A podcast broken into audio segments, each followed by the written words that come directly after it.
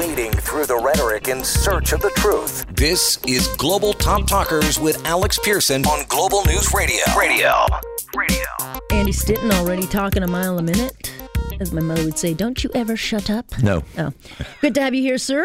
Thanks. I What are you doing? I'm straightening my mic. I don't know Isn't what you call silence it. an occupational hazard in this business? and that is Jamie Ellerton. She has a high vis vest, vest on and that little hard hat. She looks so cute, doesn't she? Are you done? No. Okay. I learned a lot about Christmas toys prior to the intro here. I, we did. We got Yes. through all of that. Well, like I'm, I think everybody here is probably doing triple tasking now, trying to get everything together. And when I'm on the show, I got cards to write and gifts. I got stuff to do. But you didn't have to tell us about the animal that, that pushes out slime. You really didn't. I well, we shouldn't talk about anything. Yes, on that's because right. I don't know who's listening. That's true. By the way, I have I have learned now that my son is like five and a half. Santa Claus wields unbelievable power. It's unbelievable what you can, as a parent, do. What have you done? so now the real question Oh, is: no, it's not what Will I've he done. be leaving cookies and carrots and milk, or does Santa get an upgrade?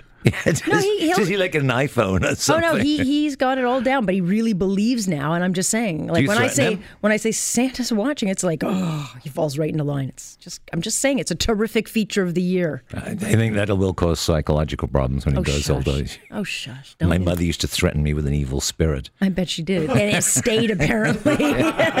we can never quite exercise that out of you.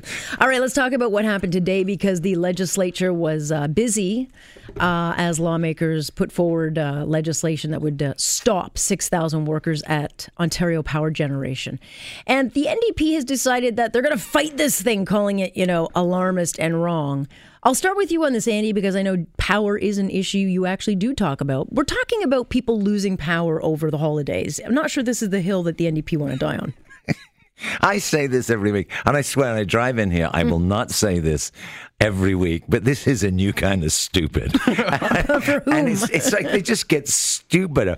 So what they're doing, because I'm I'm kind of dumb too. So what she's proposing as a political platform, I heard that, is that she protests against them stopping people cutting the power off. That makes no sense. It, it makes no sense to me. I don't see any political advantage in it, except maybe she gets. A, few bit, of, a bit of media time for being incredibly dumb. I mean, it really, I mean, look, it's one thing to support your mail workers. I can live without a piece of mail, but you can't live without power and, and hydro at this time of year, Jamie. It's just not, eh, eh, you can't call a party that, that, that goes on this a serious party.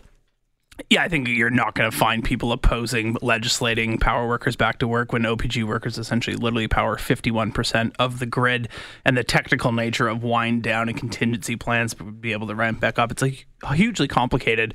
But what I think this actually signals kind of a broader trend here is just like how out to lunch organized labor and unions are in terms of their stature of public support. We've seen Jerry Dias essentially like apoplectically like lose his head screaming at GM to bring the jobs back and we're even It's criticizing crazy, the yeah. story last week when GM's now actually working with Hydro One and other large employers in Durham region to start now to work on those retraining kind of stuff. And I think organized labor needs to a up their game. The the tired 1980s, 1970s, 1990s playbook is dead. It doesn't work. Uh, and look at to pick what their battles. This is not they- the, yeah, the hill to they have on. to adapt to the times and how to go about that. And I think otherwise, I do think there is some longer term lingering uh, political liability here for Premier Ford. If you look at the constant trend that's coming forth it's all back to work and it's quick hammer uh, there is a large portion of ndp swing voters who are part of that ford coalition he always talks I about just don't see it on this issue. No, I. You know what? Today, no, but in organized labor, time and time and time again, you're taking away the right of the workers to strike. That's that that kind of for the people stuff Well, starts that- to chafe over yeah, time. but you're talking about Trudeau stepping into the mail. I mean, that wasn't Ford. Yeah, but No, but you know, Ford you know what on it the is? strike. When, when it's when it's an easy subject, like my power's getting cut off, the average consumer can pretty well figure out which st- side of that they are sitting. There's other more complex things But I that also you two the education talk too. about No, it. but the education one, he also ordered back to work. Well, that was a, a strike that was, you know, you're stealing money essentially out of the pockets of students, and they're losing their year. I'm sorry, but the as you say, uh, Jamie, the unions have got to pick in their battles more, and, and I, I, think everyday people are sick and tired of it. And, and oh, I definitely agree with that. but they're feeding Ford because the optics look good. Here he is, a man of the people. They get power, they get back to school, and, and it really, really looks good for him. I mean, I also think the Power Workers Union, they can shut it down. I mean, there's the nuclear reactors, which are one thing, but the moment they decide they can, it's gas power now, basically. Oh, that can ramp up and down pretty much in hours. Instantly. It's the rea- nuclear reactors that they've got to, and the parliament's not in, so there goes our wind power. So that's the end of that. Yeah, like that does anything. All right, let's talk about Ron Taverner because uh, he has uh, torn up the resignation he gave to Toronto police and asked that his swearing in at the uh, top cop job be put off. He had actually asked for this to be postponed for an investigation, but now he's stepping aside. He's gone back to his job in Toronto uh, until the investigation is done. Take First, I want to say that it was the right thing for Mr. Taverner to do, uh, to uh, step aside from this uh, appointment, at least uh, until the investigations uh, have occurred and we get to the bottom of what's happened. Mr. Ford obviously has not had the integrity uh, to step up to the plate and be honest about what his role has been in all of this. If Mr. Taverner is now looking to have his old job back because he's suspicious that, or suspecting that his, his appointment will be um, scuttled permanently, then that's something that um, that that's a decision that he's made. Look, I don't think he had any other choice, Jamie, but to to you know get the, push this aside. It was going to be a distraction regardless. But can't if he gets cleared, should he be able to come back? Uh, if he gets cleared, I think he can has potential to come back, and the government can essentially reappoint him. Uh, but I do think there are serious issues that the OPP commissioner is in the back pocket of the premier, and I don't know how you shake that going forward. He can't come. Well, a- anything can happen. I mean, what's true and what isn't true? If I was a betting man, which I'm not, I would say there is some machination of Ford being involved. But let's face it, the chief it. of police, yep. the head of the OPP, that is that's not Bobby, you know, policeman out in the beat. It is a politician. The problem I see with it is that it's the optics of it. Ford looks guilty. This sense of impropriety in government and him controlling the police, that's something else that, that Mr. Consumer can understand well, very well, he's going to be investigated. And he's going to be guilty by optics. Well, it, he'll be guilty anyway. It doesn't matter what he does. It, it, it doesn't well, matter. Listen, he changed they changed the requirements for the position after they'd already opened up the call for uh, submissions. So. Right, and it will be investigated, and whatever they find, they will find. Look, I don't think they had any choice other than to have Mr. Taverner step aside for this. Uh, but there is a. You can also agree that there's a whole lot of politics being played here. No do question. Do you think if I applied, they'd drop the, the level of requirements for me so I could be head of the OPP? It, well, what, what are you trying to get? Like the? I'd like to be head of the OPP. The, I could, you know. I, I, I was. I, I, can't even make a joke about this. All offense. I'm like trying to think. I'm like, can I say that? No, no. Their news conferences and. Uh, be much more entertaining displaying guys. after Big Bus would improved. okay, so then Taverner doesn't get in. They're going to have to put someone else in, and again, it will probably be someone that is a, a, person that Ford likes. I mean, that is what goes with the job of being the premier. I mean, you got uh, uh, Premier uh, McGuinty put in Fantino. He yeah, he. It's it's the optics of this. He look being a very close friend. There's pictures of them on the internet. They're going here. They're hanging out together. It just looks bad. And whether he had any influence or not, it looks like he's lying.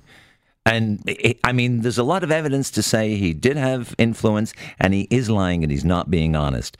And I think that's going to work against yeah, him. Yeah, no, the optics definitely look great. But I will remind you that during Caledonia, whether or not Mr. McGuinty and Mr. Fantino were fast friends, he still went to the chief of the OPP and said, stand down, don't do anything with Caledonia. And you didn't have to be best friends. The the chief. Yeah, I would actually argue that Dalton McGuinty actually paid some political consequences. Yeah, as that. he should have. Yeah. Wading through the rhetoric in search of the truth. This is Global Top Talkers with Alex Pierson on Global News Radio. Radio. Radio. We got Jamie Ellerton, Andy Stitton, chit chatting away like little class of kids. Hello, guys. He did it first. Of course he did. All right, uh, watching the year end interviews with the Prime Minister, asked all sorts of questions. And of course, he got one about the illegal border crossers uh, and issues facing immigration, which has been a big problem, much of it created by his own government. But he quickly took fire at the Conservatives about this. Take a listen. To go after the Global Compact on migration in a way that is deliberately and knowingly spreading falsehoods to Canadians? Are we doing the best possible job we can of ensuring that our immigration system is being applied fairly and evenly and rigorously? Sure, let's have those debates. But the fear mongering? The fear mongering. Very dramatic. Look. You'd this, really like to be able to do a good impersonation of Trudeau, but you well, can't. how would I do it? I don't know. but, but, but, mm, uh, mm, uh, oh, uh, no, I can't. Sorry, I don't do a good impersonation. Sound like a constipated robot there. There you go. Um, but nonetheless, this is an issue. I'll start with you, Andy. It was a, a, created problem by his government. And so, rightfully, people are asking questions about what they're going to do about a border crossing where thousands of people have come across, putting a huge burden on immigration. And, you know, whatever, you know, UN, you know, acts we sign, of course, when it comes to immigration, people are rightfully going to ask questions. They are fear mongering. I mean, this, this UN declaration is not a binding anything. It's it's like a little Cub Scout have a big hug and mm-hmm. we'll all get together and talk about it. Mm-hmm. And she is playing this up like he signed this. What I find amusing and I would like to see a solution to this from either side, but I don't, as usual with the conservatives, because he's doing what he's supposed to do. He's in opposition. He's supposed to criticize the government. Right. Except, can he come up with a plan? He doesn't He's, have to. No, they no, don't have on. to. I would like to see this country governed. Right, but we're not. And, and, and the peanut gallery people should have a plan. But they don't have to until the writ drops, and they. The, no, they don't have no, to. Andrew but it would Scheer be nice, not responsible ha- legislature, and it would be like responsible political parties and running this country if the opposition would have a friggin' plan. Other keep. Otherwise, as far as I'm concerned, keep your well, friggin' have, mouth shut. They have given um, recommendations. You know, shutting the border point, not sending, setting up a, a shop there, and you know, making sure the province uh, of Quebec as well as uh, Ontario are paid. I mean, the bottom line is uh, the the prime minister himself has created quite a problem, and so to criticize it should not mean that everyone's fear mongering. Yeah, his rather uh, Grinch routine in terms of deflecting and just being angry at everyone in his year-end interviews, I thought rather curious for somebody who's supposed to be all sunny ways. Here yeah. he is a year before a federal election. He had nothing positive to say about their record, nothing aspirational about what they want to be doing for Canada. And if you listen to pretty much all of his answers, it's essentially the conservatives are evil. Oh my God, we're they're trying to scare you, which actually he's actually trying to put fear in your mind right. about the conservatives. So it, so when uh, I hear it all Andy, rang, like rang hollow to me. It did because you want the solutions. What I would like to hear the solution from is the guy running the show. I would like to hear the solutions from either side. No, full stop. The guy running the show is the government. Hey, listen, Michelle Rempel, a conservative immigration critic, actually a couple months ago had a rather yeah. lengthy uh, news conference detailing a bunch of immigration policy and the approaches they wanted to take on stuff like this. Uh, we've talked about this in the past. You want to solve the uh, illegal border crossers and the migrant crisis, you need to double, if not triple, the budget of the IRB and process them quickly so that those who are actually false claimants or designate the whole the border as an official border point so that you can actually stop the people. I mean, they have come come up with with with and solutions. he's going into an election, right? Mm-hmm. And if he doubles Who's the budget, he? Trudeau, your friend. Yeah.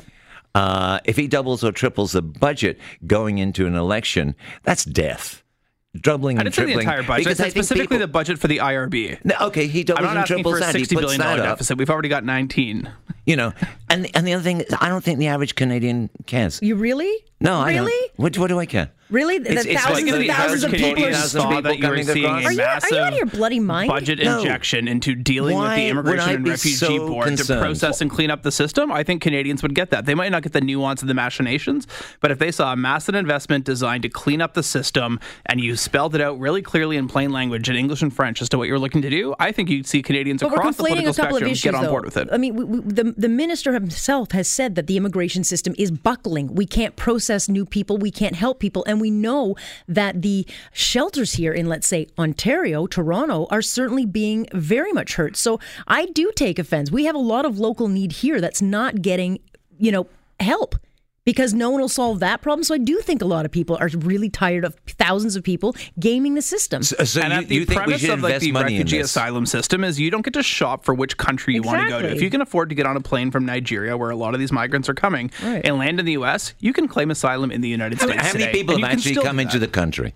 Uh, 35, 40,000? Oh, wow. Out of 34 million people. That's you- just a deluge. That, that's Let's not stand- immigrate, Andy. That's not immigration. That's border hopping through a hole in the fence. Yes, I realize Yeah, that. Otherwise welcome over 250,000. I think we're, we're actually pushing out 300,000 people a year to Canada. That's Canada not immigration. But and we're that's talking about the illegal ones, right? Yes, That's what you which get is- in your no, no, knickers but- in a nod about it. There's 34, 35,000 people. A that- year. That, have crossed the border, we'll say, not going through the proper channels.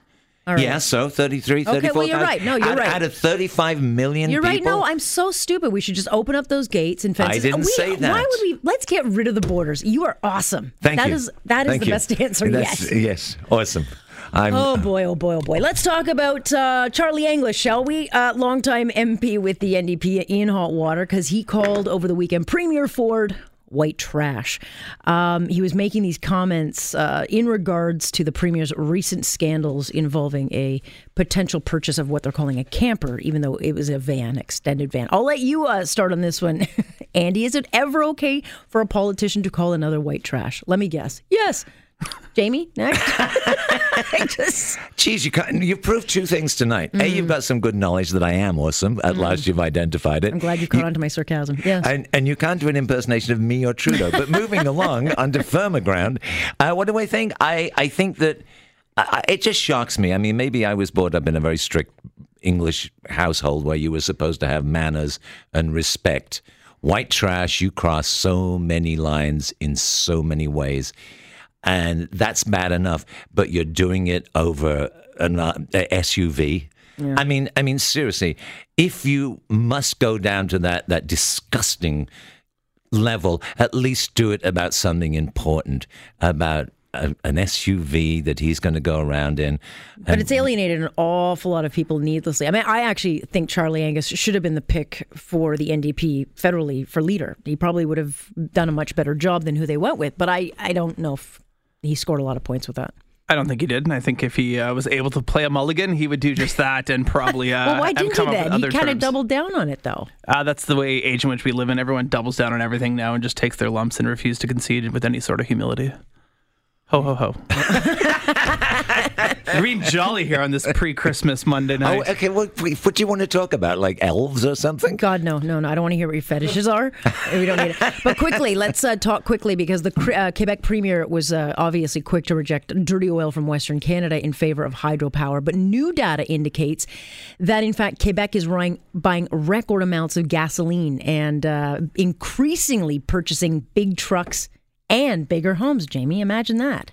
Oh, there is so much hypocrisy laden all over this. They also refuse to develop their natural gas potential uh, and explore the relatively uh, well-founded uh, fracking natural gas reserves. Uh, the Quebec political class is totally hypocritical on this one. They import oil from Venezuela, Saudi Arabia, and other terrible places like that. Those same tankers that bring oil to the shores into the St. Lawrence, uh, ultimately for refining here in Eastern Canada and distributed throughout. Uh, some of that's less than. We reverse Line 9, which goes from Sarnia up essentially here to the GTA and all the way through to Montreal to bring more Western oil further east. Uh, but the Quebec political class continues to try and have their cake and eat it too on this one. And quite frankly, they're getting away with it. Of course they are. And because they the get Prime billions Minister of dollars Yeah. in equalization payments. Yeah. So, hey, if I was sitting in that position, I'd be going, bring it on. And if I were sitting in Alberta's position, I'd be saying, cut you off. Yeah, but how can they do it? I mean, I think they deserve I'm it. sure but they- Yeah, this is actually fine, one of the but- things Prime Minister Harper never got enough credit for was his actual balance of interests throughout the federation and not having c- these kind of spikes in regional animosity to the extent that we're seeing under Trudeau, who's supposed to be Mr. Pan Oh, Canadian. it's- no, you know, no, no, I don't true. think that's, that's that's blamed on Trudeau. I think you're seeing more partisanship in the last eight to ten years, generally Really? across But the you never the saw world. division under the last three governments. No, seen I now. think we're seeing more division than we ever have before. Right, because we have a divisive leader. On that note, thank you very much. I appreciate it. You're listening to On Point with Alex Pierson on Global News Radio.